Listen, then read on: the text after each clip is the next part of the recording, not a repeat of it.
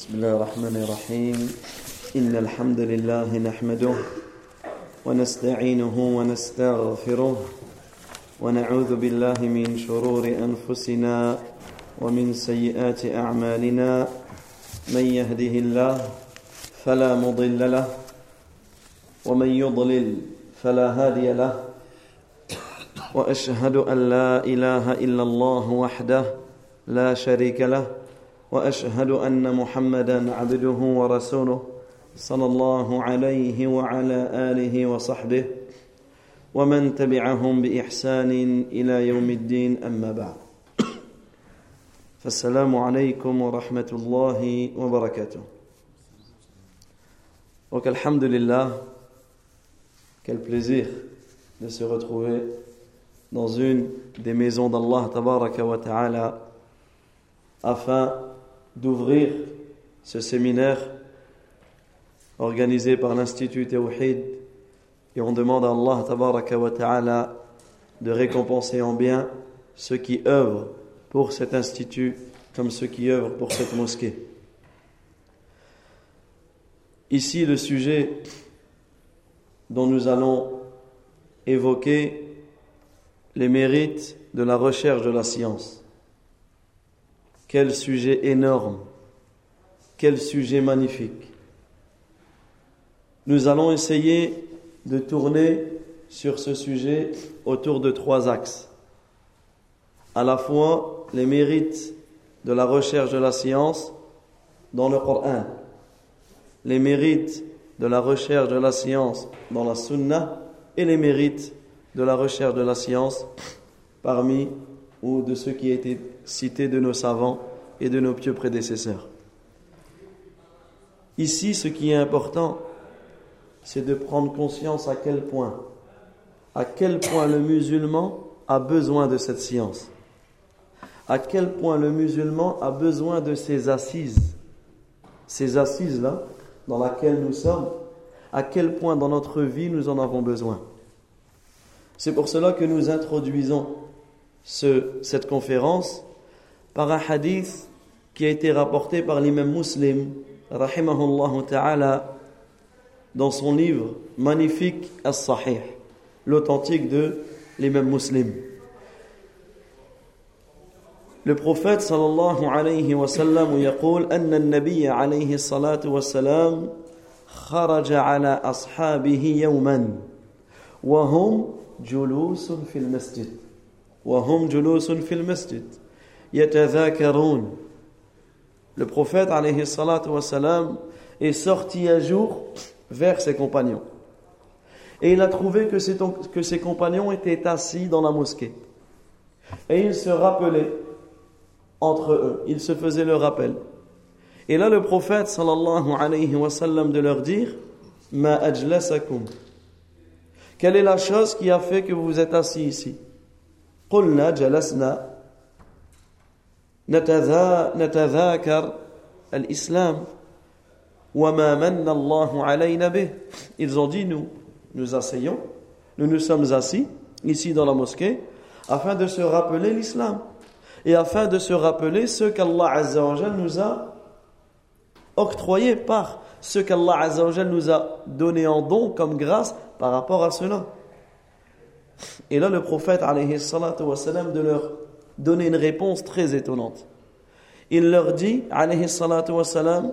Allahumma ajlasakum illa dhalik. Pouvez-vous jurer par Allah Azza que c'est la seule chose pour laquelle vous vous êtes assis? Imaginez l'état des compagnons. Le prophète leur demande de jurer qu'ils se sont assis que pour cela. Et ils ont dit, Wallah, ils ont juré par Allah Azza wa Ma ajlasana illa dhalik. Nous nous sommes assis que, que pour cela, que pour se rappeler de l'islam, que pour se rappeler d'Allah Azza wa et de son prophète. Et là, le prophète, alayhi salatu a fermé la porte à toute suspicion. Il a dit, Ama wallahi, inni lam astahlifkum tuhmatan lakum. Il dit Quant à moi, je jure par Allah que je vous ai demandé de jurer, non pas parce que je vous accusais de quoi que ce soit. Il dit Mais je vous ai de- demandé de jurer Il dit car l'ange Jibril alayhi salam est venu me voir juste avant cela. Il est venu me voir et il a dit et il m'a informé. Et il m'a informé qu'Allah ta'ala se vante de vous auprès de ses anges. Qu'Allah se vante de vous auprès de ses anges. Et ce hadith, il nous suffit pour la conférence. Je ne vais pas rentrer chez moi, vous inquiétez pas. Mais ce hadith nous suffit. Subhanallah al-Azim. Tu sors de chez toi. Tu viens à la mosquée. Et regardez ici, un samedi après-midi, 17h30. On a des choses à faire. Il y a énormément de choses à faire. Mais là, on s'est coupé de cette dunya. Pour venir dans la mosquée, on a délaissé nos affaires mondaines pour venir dans la mosquée, se rappeler d'Allah tabaraka wa ta'ala. Se rappeler d'Allah azza wa. Ceci est une cause afin qu'Allah azza wa t'évoque. T'évoque en bien et se vante de toi auprès de ses anges. Subhanallah al-azim. Et ce hadith nous prouve l'importance de la science, l'importance de l'apprentissage de la science. Également, ce hadith nous prouve à quel point le musulman, le croyant, le serviteur d'Allah Azzawajal doit préserver son temps. À quel point il doit préserver son temps à quel point il doit fréquenter les mosquées, les maisons d'Allah, les lieux les plus aimés auprès d'Allah Azzawajal, les lieux les plus aimés auprès du messager d'Allah, sallallahu alayhi wa sallam. Vous êtes dans un lieu qui est la mosquée, sur la surface de la terre, il n'y a pas meilleur qu'une mosquée. Il n'y a pas meilleur qu'une mosquée. Et le fait de venir dans cette mosquée afin d'apprendre la religion, de s'asseoir dans les cercles d'apprentissage, cela contient énormément de récompenses et nous allons voir quelques-unes, Également un point essentiel et un point important, c'est que le musulman, le musulman doit patienter durant sa vie. Le musulman doit patienter quant à ses assises. Parce que c'est pas facile. C'est pas facile de toujours faire l'effort de venir lorsqu'il y a un cours, j'y vais. Lorsque je reçois ou j'ai la possibilité d'apprendre, je m'inscris. Lorsqu'un institut ouvre, je m'inscris, je prends cet engagement de venir une fois, deux fois, trois fois, quatre fois par semaine pour suivre un programme. Ce sont des choses qui méritent un sabre. Ce sont des choses qui méritent patience. Mais le musulman, doit prendre conscience à quel point il a besoin de cela. Il a besoin de s'inscrire dans ces endroits où les cours sont donnés. Que ce soit pour apprendre le Coran. Et quelle plus belle chose dans une vie. Quelle plus belle chose dans une vie que d'apprendre la parole d'Allah Azzawajal. Quelle plus, belle, quelle plus belle chose dans une vie que d'apprendre à connaître Allah. Comment adorer Allah. Il y a quoi de plus beau, subhanallah? Il y a quoi de plus beau sur cette terre que de comprendre et d'apprendre à adorer Allah Azzawajal D'apprendre la croyance, d'apprendre l'éthique, le comportement, d'apprendre la langue arabe, la langue du Coran, apprendre à lire l'arabe, toutes ces choses-là. La personne doit prendre conscience à quel point il en a besoin. Et également, comme le prophète alayhi le dit, L'apprentissage de la science est une obligation pour tout musulman. Et ici, lorsque l'on dit, généralement lorsque l'on dit il apprend la science ou l'apprentissage de la science, les gens pensent que cela est réservé qu'à une seule partie. Apprendre la théologie, apprendre les sciences du hadith, on ne parle pas de cela. Là, on parle de apprendre à lire le Coran. On parle apprendre à faire tes ablutions. Apprendre à réciter le Coran comme le prophète l'a récité. Apprendre le sens de ce Coran, ce que veut dire As-Samad. Ce que veut dire Rabbul Alamin. Des choses, c'est pour cela que le prophète dit L'apprentissage de la science est une obligation pour tous les musulmans. C'est-à-dire que chaque musulman se doit de savoir, se doit d'avoir la part de la science qu'il en a besoin. Tu pries cinq fois par jour au minimum. Tu dois avoir cette science, comment prier? Tu adores Allah Azzawajal, tu te dois de le connaître. Tu récites le Coran dans ta prière, tu te dois d'apprendre à corriger tes sourates. Cela est obligatoire pour tous les musulmans. Après, bien sûr, approfondir, s'approfondir dans la science, etc. Ça, c'est fard kifa'i, c'est une obligation suffisante. Si une partie de la communauté s'en charge, le reste en est délaissé. Mais, et comme, inshallah, le cours sera donné ce soir, bi'idhnillah, sur la gravité, la gravité de l'ignorance. Rester ignorant, c'est une calamité. Et bi'idhnillah, vous en aurez la possibilité d'écouter ceci. Également, toujours dans cette introduction par rapport à ce hadith, on peut bien voir à quel point, à quel point le musulman doit se forcer, doit se forcer à se couper de cette dunya. Parce que si on réfléchit, si on ne se force pas nous-mêmes à l'apprentissage, cette dunya, elle s'arrête jamais. Ça s'arrête pas. Tu as le travail, le travail, la famille, les enfants, le repos, le sport, le travail, la famille, etc. Ça ne s'arrête pas. Il n'y a pas un moment dans ta journée où il n'y a rien, c'est pour... Non, si c'est pas toi qui te force, si c'est pas toi qui te coupe de cette dunya pour apprendre la science, la science ne, va pas venir à toi. Et c'est pour cela que quel meilleur exemple que l'exemple du prophète alayhi salatu. Quel meilleur exemple que l'exemple du prophète. Comment il était avec la science? Allah Azza wa lui a ordonné dans le Coran wa rabbi zidni. Dans le sens du verset et dit Ô Seigneur, augmente-moi la science. Allah Azza wa Jal ne lui a pas ordonné de lui augmenter la richesse, de lui augmenter ceci, de lui augmenter cela, mais lui a ordonné de demander l'augmentation de la science. Également, si on médite, si on médite sur la vie du prophète, comme cela nous est rapporté par Umm Salama, anha. Qui était Umm Salama C'était notre mère. La femme du prophète,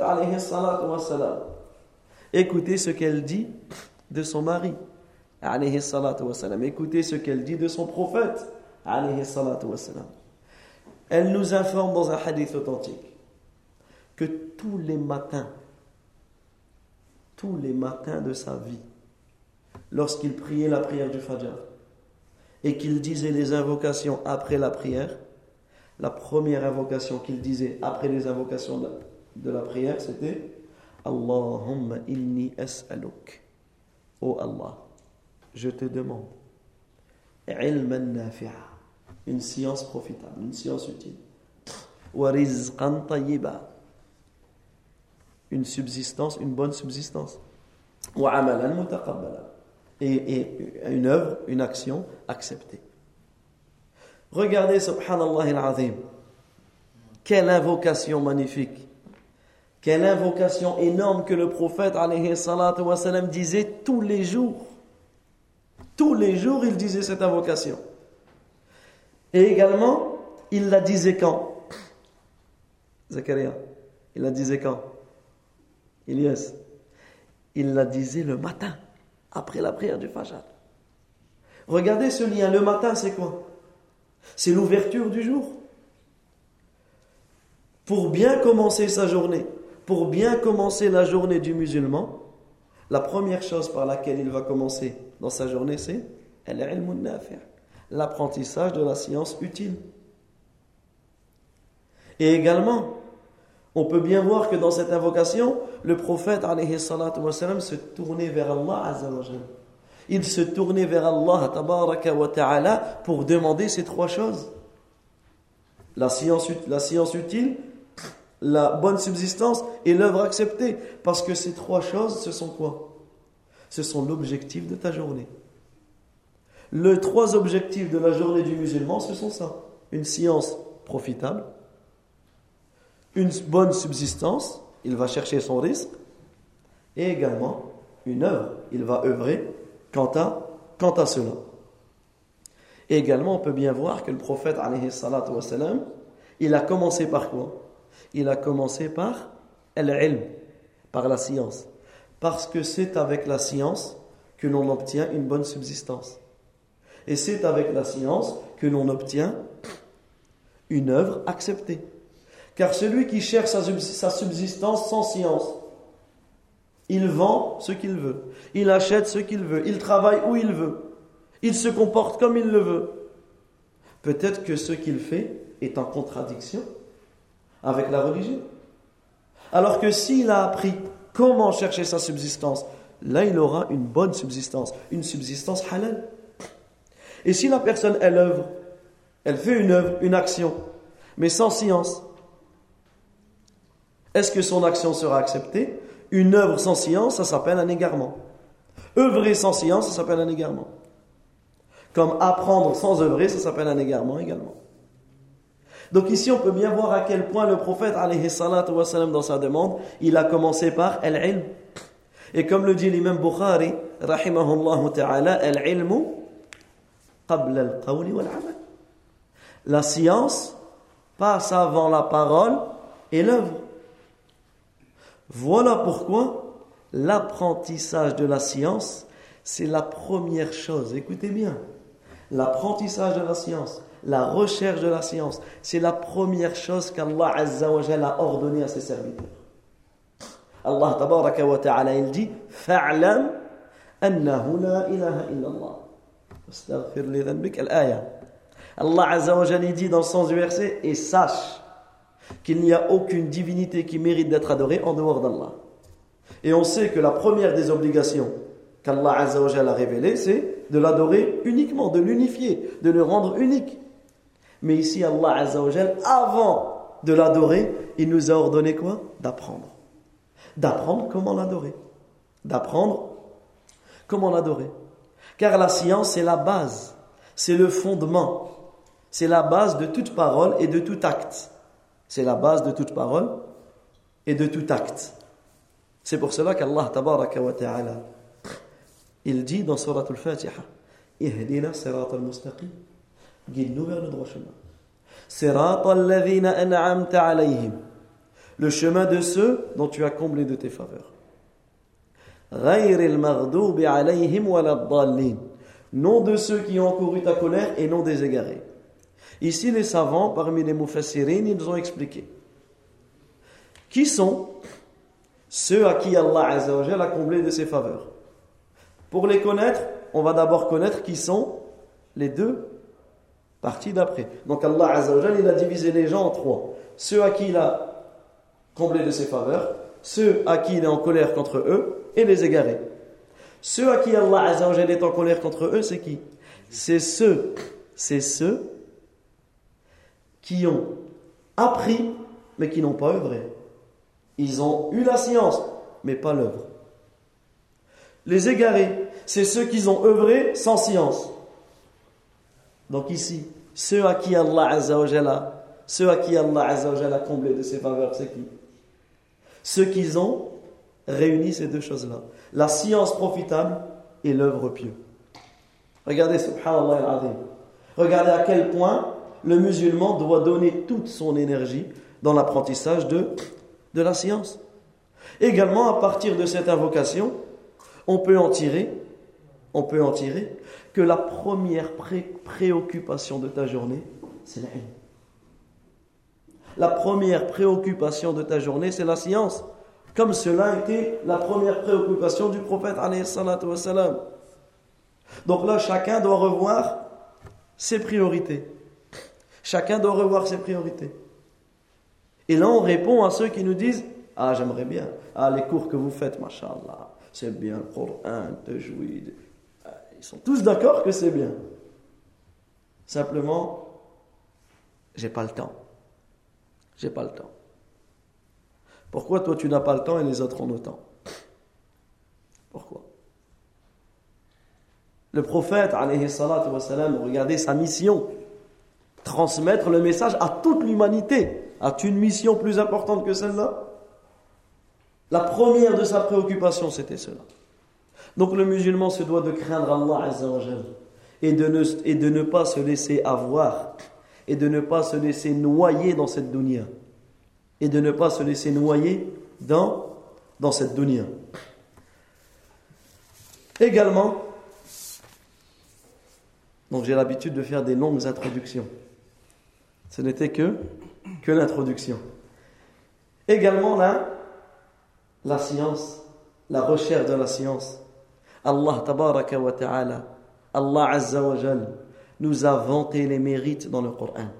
Et il nous a décrit qu'Allah tabaraka wa ta'ala a, dit, a distingué ceux qui savent et ceux qui ne savent pas. Allah tabaraka wa ta'ala a distingué dans le Coran ceux à qui la science leur a été donnée et ceux à qui la science ne leur a pas été donnée. Nous allons citer quelques versets car les versets, dans ce sens, il y en a énormément.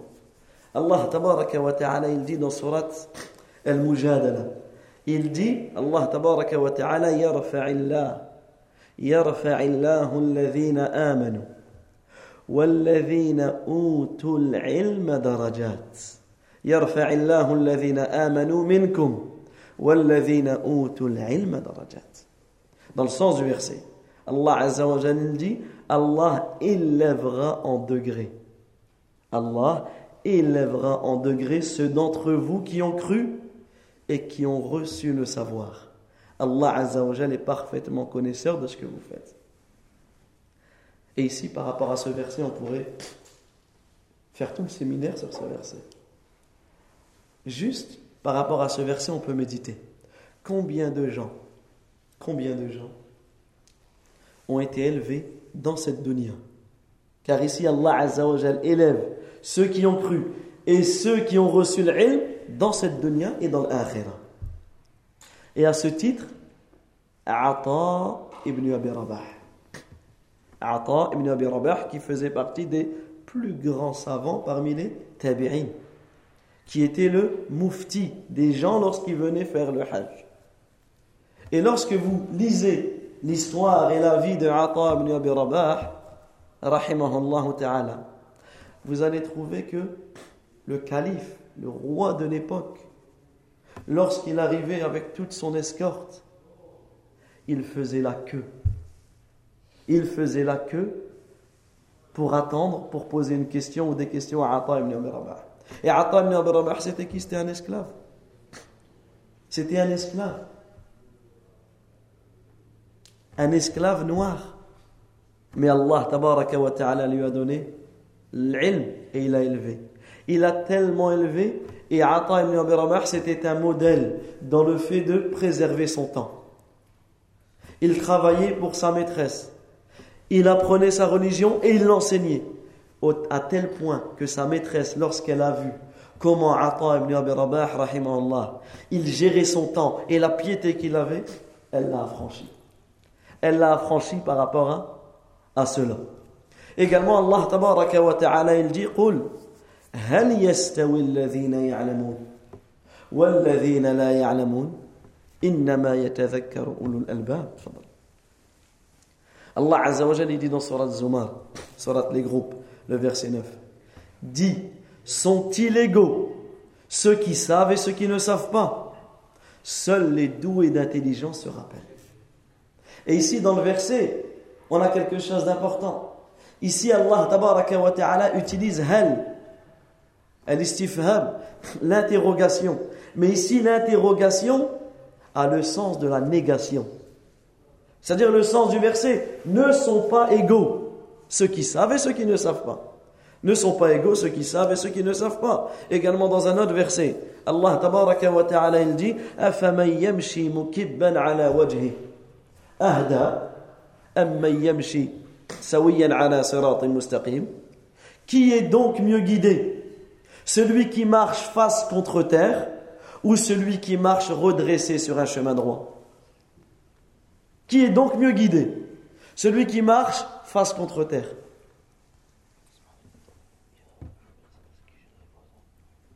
Il y a une Mercedes qui gêne les voisins. Barakallahu fikum. C'est une Mercedes qui est dans la ruelle là. Dès que la servitude, là, juste à l'entrée, là, celui qui a mis sa Mercedes là, s'il peut la bouger. أفمن يعلم أن ما أنزل إليك من ربك الحق كمن هو أعمى le dernier verset que nous citons, et quel verset magnifique.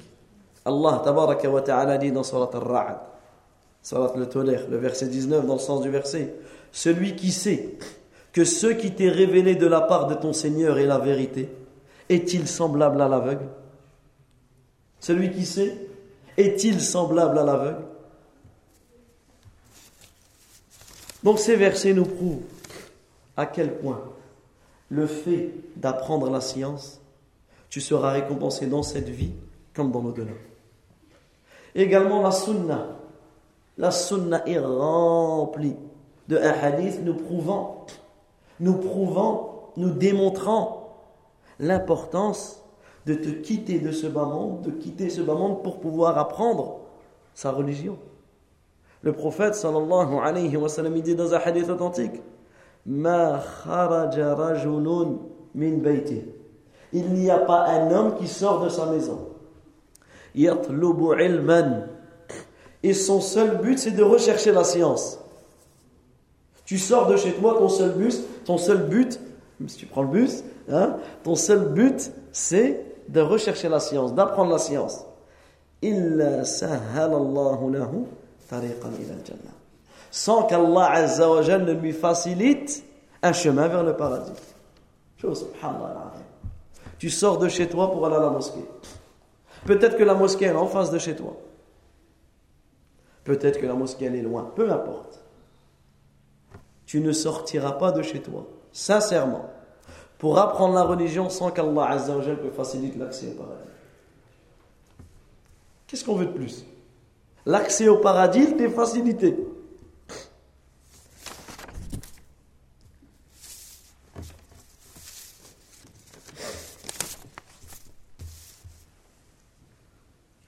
Également parmi les hadiths énormes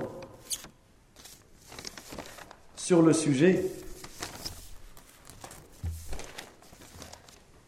il y a le fait que le prophète sallallahu alayhi wa sallam nous donne une annonce magnifique. Il dit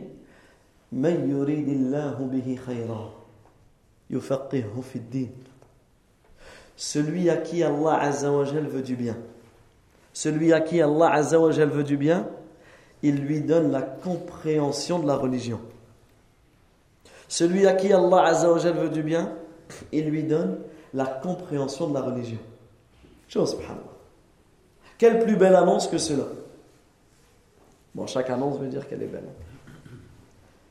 Celui, à qui Allah Azzawajal veut du bien, il lui donne la compréhension de la religion. Également, écoutez ce que nous rapporte Kathir ibn Qais Il dit, écoutez bien ce hadith, énorme. J'étais assis avec Abu Darda. J'étais assis avec Abu Darda dans une des mosquées de Damas, dans la mosquée de Damas. Lorsqu'un homme est venu, imaginez-vous cette scène, barakallahu fikum. Kathir ibn Qais, il est avec Abu Darda, radiyallahu anhu, compagnon du prophète alayhi loin de Médine, en Damas, en Syrie. Il dit, j'étais assis avec lui, on a vu un homme arriver. Et cet homme est venu, lui a dit à Abu Darda, oh Abu Darda, je suis venu te voir de la ville du messager d'Allah, sallallahu alayhi wa sallam. Il est venu de Médine. Et il lui dit, je suis venu te voir pour un hadith il m'est parvenu que tu transmettais un hadith du prophète alayhi de, de, de Médine et des savants qui sont à Médine, il a quitté et il est parti jusqu'à Damas. Et il lui dit, je, suis je ne suis venu pour aucun autre besoin. J'ai besoin de rien d'autre. Subhanallah. Imaginez le long voyage qu'il a fait. Pensez à nous. On fait deux heures de voiture, on arrive, il nous faut deux jours pour nous en remettre avant de commencer, euh, avant de Subhanallah. Il lui a dit Je ne veux rien d'autre, je n'ai besoin de rien d'autre, juste que tu me transmets ce hadith. écoutez le hadith qui lui a été transmis. Écoutez le hadith qui lui a été transmis. Abu Darda radiallahu anhu lui dit J'ai entendu le prophète sallallahu alayhi wa sallam dire Man salaka tariqan yaltamisu fihi ilman Celui qui emprunte un chemin par lequel il recherche une science, Allah lui facilite par cela le chemin vers le paradis. Celui qui emprunte un chemin par lequel il recherche une science, Allah Azza wa lui facilite le chemin vers le paradis. Et là il continue. Certes les anges, les anges étendent leurs ailes par agrément au talibul ilm.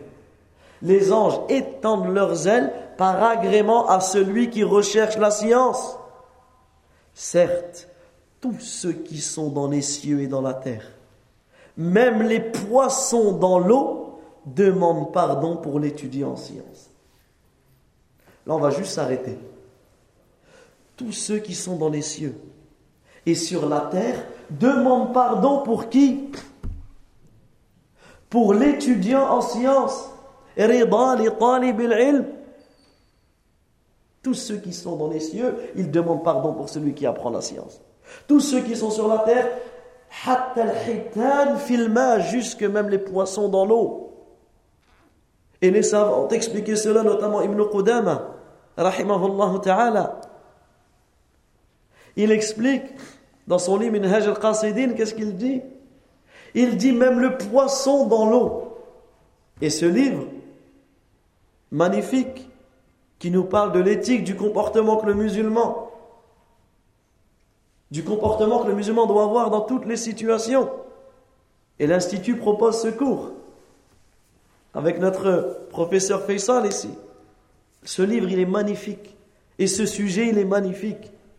Inscrivez-vous à cela parce que le musulman ne peut pas vivre sans connaître le comportement qu'il doit avoir dans la vie de tous les jours. Et il explique, rahimallah, qu'est-ce qu'il dit? Il dit Pourquoi le poisson dans l'eau Imagine un poisson dans l'eau? Pourquoi le poisson dans l'eau demande à Allah de pardonner celui qui recherche la science et le savant? Il dit parce que celui qui recherche la science et le savant, ils enseignent quoi aux gens? Le bien et le mal. Yani le bien et ne pas faire le mal. Et parmi le bien, il y a le fait de préserver les animaux, préserver la nature. C'est-à-dire que ce qu'enseigne le savant et l'étudiant science, ce qu'ils enseignent aux gens, ça, ça profite même aux poissons. Ça profite même aux poissons. Et le poisson, qu'est-ce qu'il fait? Il demande à Allah Azzawajal de le pardonner. Et là, on a, subhanallah, le poisson ici, il nous fait un das.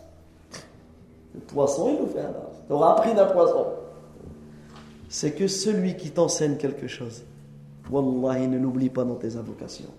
Ne l'oublie jamais dans tes invocations. Écoutez ce que dit l'imam Ahmad. Et qui te dira ce qui est, ce que c'est, qui est l'imam Ahmad? L'imam Ahmad, rahimallah, qu'est-ce qu'il disait? Il disait tout ce que vous voyez, ou une grande majeure partie, vient de l'imam Shafi'i. Tout ce que vous voyez, la science, les douros, ou une grande partie vient de l'imam Shafi'i. Et il jure par Allah, il jure par Allah, il dit ça fait 30 ans que je n'ai pas passé une nuit à demander à Allah, à demander à Allah de récompenser l'imam Shafi'i. L'imam Ahmed. Regardez. Regardez comment nous devons invoquer pour ceux qui nous enseignent. Ensuite, le prophète sallallahu alayhi wa sallam dit le mérite du savant par rapport à l'adorateur est comme le mérite de la lune par rapport aux autres étoiles. Et certes, les savants sont les héritiers des prophètes. Et les prophètes n'ont pas laissé comme héritage de dinar ou de dirham, mais ils ont laissé comme héritage la science. Celui qui l'apprend aura certes pris une part complète. Celui qui prend de cette science aura certes pris une part complète de l'héritage de l'héritage des prophètes Et là, les savants ont longuement enseigné ce hadith et l'expliqué. Et notamment, certains ont dit que ce hadith était une exhortation à étudier la science de la religion et de prendre un chemin permettant de l'acquérir, soit en voyageant ou soit en pratiquant les causes qui vont permettre d'y arriver. Faut pas penser que le hadith man salaka tariqan yaltamisu ilma. Faut pas penser que celui qui emprunte un chemin pour acquérir la science, c'est obligatoirement qu'il voyage. Bien sûr, voyager envers les savants, c'est une chose importante. Mais la science, tu peux l'apprendre de là où tu es. Tu sors de ta maison et tu vas, même si tu es chez toi, et que tu te diriges vers ton, ta bibliothèque et tu, tu, tu lis un livre, tu auras pris un chemin te menant à la science et tu auras la récompense de la recherche de la science, comme cela a été expliqué par, par nos savants, rahimahumullah.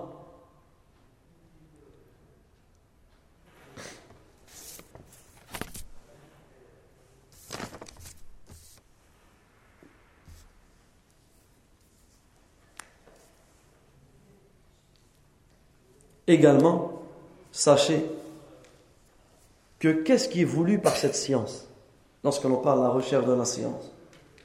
Ici, on parle de la science bénéfique, la science de la religion, la science du Coran et de la Sunna, cette science qui éclaire les gens vers leur religion, cette science qui fait connaître aux gens leur Seigneur et leur divinité, cette science que lorsque tu vas l'apprendre, cela sera une cause que tu seras guidé vers le droit chemin. Cette science par laquelle on distingue la guidée de l'égarement. Cette science par laquelle on distingue la vérité du faux. Cette science par laquelle on distingue le tawhid, l'unicité d'Allah Azzawajal, du polythéisme. Cette science par laquelle on distingue la sunnah de l'innovation, de la bid'ah cette science par laquelle on distingue le péché, le petit péché du grand péché, cette science par laquelle on distingue le halal du haram. Et ici, on peut bien voir également la valeur des savants et la valeur des prédicateurs sincères, des enseignants, de ceux qui enseignent aux gens. Parce que ces gens-là, si on réfléchit réellement, que ce soit les savants, les imams, ceux qui enseignent aux gens, ce sont les lanternes des serviteurs. Lorsque le serviteur a besoin de s'éclairer, il rejoint ces gens-là. C'est une lampe, il les éclaire. Ce sont les repères du pays, de l'endroit où tu es.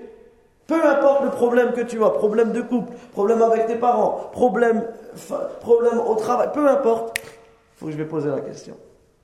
Et tu vas voir quelqu'un où tu l'appelles, ou tu vas voir l'imam. Regarde. Regarde comment ils sont le repère de l'endroit où tu es. Les savants et les prédicateurs sont la base, le fondement de cette communauté. Ce sont les sources de la sagesse. Leur vie n'est que butin. Leur vie n'est que gain. Ils sont sans cesse dans le fait de gagner. Al-Hasanat, Al-Ajar. Et leur mort est une catastrophe. Leur mort est une calamité. Ils enseignent l'ignorant. Il rappelle l'insouciant. Il guide l'égaré.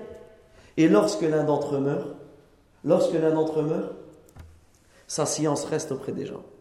Les livres qu'il a fait restent. Regardez, on profite de la science des savants. On n'a même, pas vécu dans le même siècle. On profite de leurs paroles. On profite de leurs enseignements. Alors que certains, ils ont vécu il y a 10, 13, 14 siècles. On profite de leurs enseignements. Et comme le prophète sallallahu nous le cite, il nous dit il y a sept choses, dans un hadith authentique, sept choses. Sept choses que si le serviteur fait, la récompense lui parviendra après sa mort lorsqu'il sera dans sa tombe. Et la première chose qu'il a cité le prophète alayhi il a dit Man allama ilma. Celui qui a enseigné une, une science. Donc on peut bien voir que cette science, c'est l'héritage des prophètes. Cette science, c'est la vie de nos cœurs, la lumière de nos vues, la guérison de nos âmes, la guérison de nos cœurs et le délice de nos âmes. Cette science qui est la balance entre les paroles, les actes et les situations. Par cette science, on connaît Allah et on sait comment l'adorer.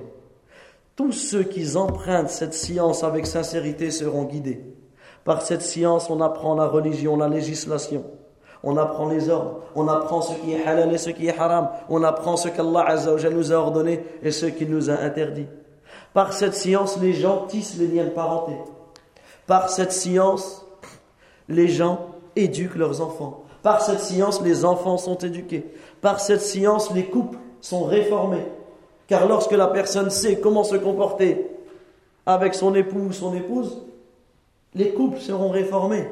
Par cette science, les malades sont visités. Par cette science, les morts sont lavés. Et par cette science, les morts sont enterrés. Cette science, lorsque tu la révises ou lorsque tu l'apprends et que tu donnes l'énergie que tu as dans cette science, tu es en combat dans le sentier d'Allah. Lorsque tu révises tes cours, tu es dans l'adoration. Lorsque tu fais l'effort, tu es en combat. Lorsque tu l'enseignes, tu es en sadaqa. Tout ce que tu enseignes, c'est une sadaqa. Tout ce que tu enseignes, c'est une sadaqa. Et également, cette science qui contient énormément de récompenses. Celui qui étudie cette science sera équivalent à celui qui jeûne le jour et qui prie la nuit. Écoutez ce que Abu Musa al-Ash'ari dit. Il disait Une assise durant laquelle je m'asseyais avec Abdullah ibn Mas'ud était meilleure pour moi que les actes d'une année complète. Une seule assise dans laquelle je m'asseyais avec Abdullah ibn Mas'ud était meilleure pour moi que les actions, les actes d'une année complète. Également, le prophète sallallahu alayhi wa sallam dit Man ila al-masjid la yuridu illa an yata'allama khayran yu'allimuhu kana lahu ka ajri hajjin tamman hajjatuh Écoutez la, la récompense de cette silence. Le prophète alayhi dit Celui qui part à la mosquée ne voulant qu'apprendre le bien ou l'enseigner aura la récompense du pèlerin qui a complété son pèlerinage. Tu es venu à la mosquée, ton seul but est d'apprendre quelque chose afin de satisfaire Allah, tu repars avec la récompense d'un hajj. C'est beau quand même. Hein? Et écoutez, on termine cette conférence par quelques, paroles et quelques images de nos pieux prédécesseurs qui ils avaient avec la science. Écoutez ce qu'Ibn al-Qayyim dit dans son livre Madarij al-Salikin. Il dit que l'imam Ahmed disait Les gens ont plus besoin de science qu'ils n'ont besoin de nourriture et de boisson. Car une personne a besoin de la nourriture une ou deux fois par jour. pour certains, c'est plus qu'une ou deux fois. Hein? Il disait parce que les gens ont besoin de nourriture une ou deux fois par jour, tandis qu'ils ont besoin de la science à chaque respiration. Ils ont besoin de la science à chaque respiration. Écoutez ce que l'imam Shafi'i disait apprendre la science est plus méritoire pour moi que la prière surrogatoire. Écoutez ce qu'Ibn Wahb, il disait. Ibn Wahb, c'était un des élèves de l'imam Malik, Il dit, alors que j'étais devant l'imam Malik, j'ai posé mes feuilles. Il a posé ses feuilles où il prenait note pour me lever pour prier. Alors l'imam Malik, lui dit, la chose pour laquelle tu t'es levé n'est pas meilleure que la chose que tu viens de délaisser. Lui, il a voulu poser ses feuilles où il prenait ses notes pour prier. Il lui a dit la chose pour laquelle tu t'es levé, donc la prière, bien sûr ici surrogatoire, n'est pas meilleure que la chose que tu as délaissée. Ici que, que la science. Également, Abu Darda, Abu Darda, Allah disait, ah, anhu, il disait, la personne ne se rend pas à la mosquée pour apprendre ou enseigner un bien sans qu'Allah Azzawajal lui inscrive la récompense du combattant, du combattant dans le sentier d'Allah et qu'il ne revienne avec le butin. Écoutez ce que l'imam Zuhri disait. Allah n'est pas adoré par une chose meilleure que la science. Allah n'est pas adoré par une chose meilleure que la science. Écoutez ce qu'Ibn Abbas anhu disait. Je préfère passer une partie de la nuit à étudier qu'à prier. Écoutez ce que Sofiane al-Thawri disait. Il n'y a pas après, il n'y a pas après l'accomplissement des obligations d'œuvres meilleures que la recherche de la science. Écoutez ce que Hassan al-Basri disait. Une seule question que j'apprends m'est préférable à ce bas monde et à tout ce qu'il contient. Une seule question que j'apprends, une seule chose que j'apprends, mais préférable à ce bas monde et tout ce qu'il contient. L'imam Zuhri, disait l'étude de la sunna est meilleure que l'adoration pendant 100 ans. Est meilleure que l'adoration pendant 100 ans. La question a été posée à Ibn al-Mubarak, il dit Jusqu'à quand tu rechercheras la science? Et il a dit Jusqu'à la mort. Jusqu'à la mort. Et on termine par la parole de Malik ibn Dinar, rahimahullah, où il dit Les adeptes de ce bas monde le quittent. Les adeptes de ce bas monde le quittent sans avoir goûté à la meilleure chose qu'il contient. Et lorsqu'ils lui ont posé la question Quelle est cette chose? Il a dit La connaissance d'Allah Azza wa La connaissance d'Allah, tabaraka wa ta'ala, et tu ne pourras connaître Allah si tu ne passes pas par l'apprentissage de la science. Voilà pour cette conférence par rapport à la recherche de la science. Le but, c'est de se motiver. Le but, c'est que chacun, peu importe l'endroit où il se trouve, qu'il s'inscrive à la mosquée, qu'il s'inscrive dans les cours où sont enseignés l'ilm, la science, car ne gâchons pas notre vie à courir après cette dunya. Ne gâchons pas notre vie à courir après cette dunya, mais profitons de ce délai, de ce sursis dans, dans lequel nous sommes dans cette courte vie afin de goûter à la meilleure chose qui est la connaissance d'Allah. Tabaraka wa ta'ala, subhanak Allahumma wa bihamdik. Ashhadu an la ilaha illa ant. أستغفرك وأتوب إليك اللهم لا علم لنا إلا ما علمتنا اللهم علمنا ما ينفعنا وزدنا علما وأصلح لنا شأننا كله ولا تكلنا إلى أنفسنا طرفة عين وصلى الله وسلم على نبينا محمد وعلى آله وصحبه أجمعين Donc il y a une pause, Faisal, de combien de temps 10 minutes. Donc 10 minutes, un quart d'heure de pause, Inch'Allah, et la seconde conférence sera euh, donnée. Barakallahu fikum.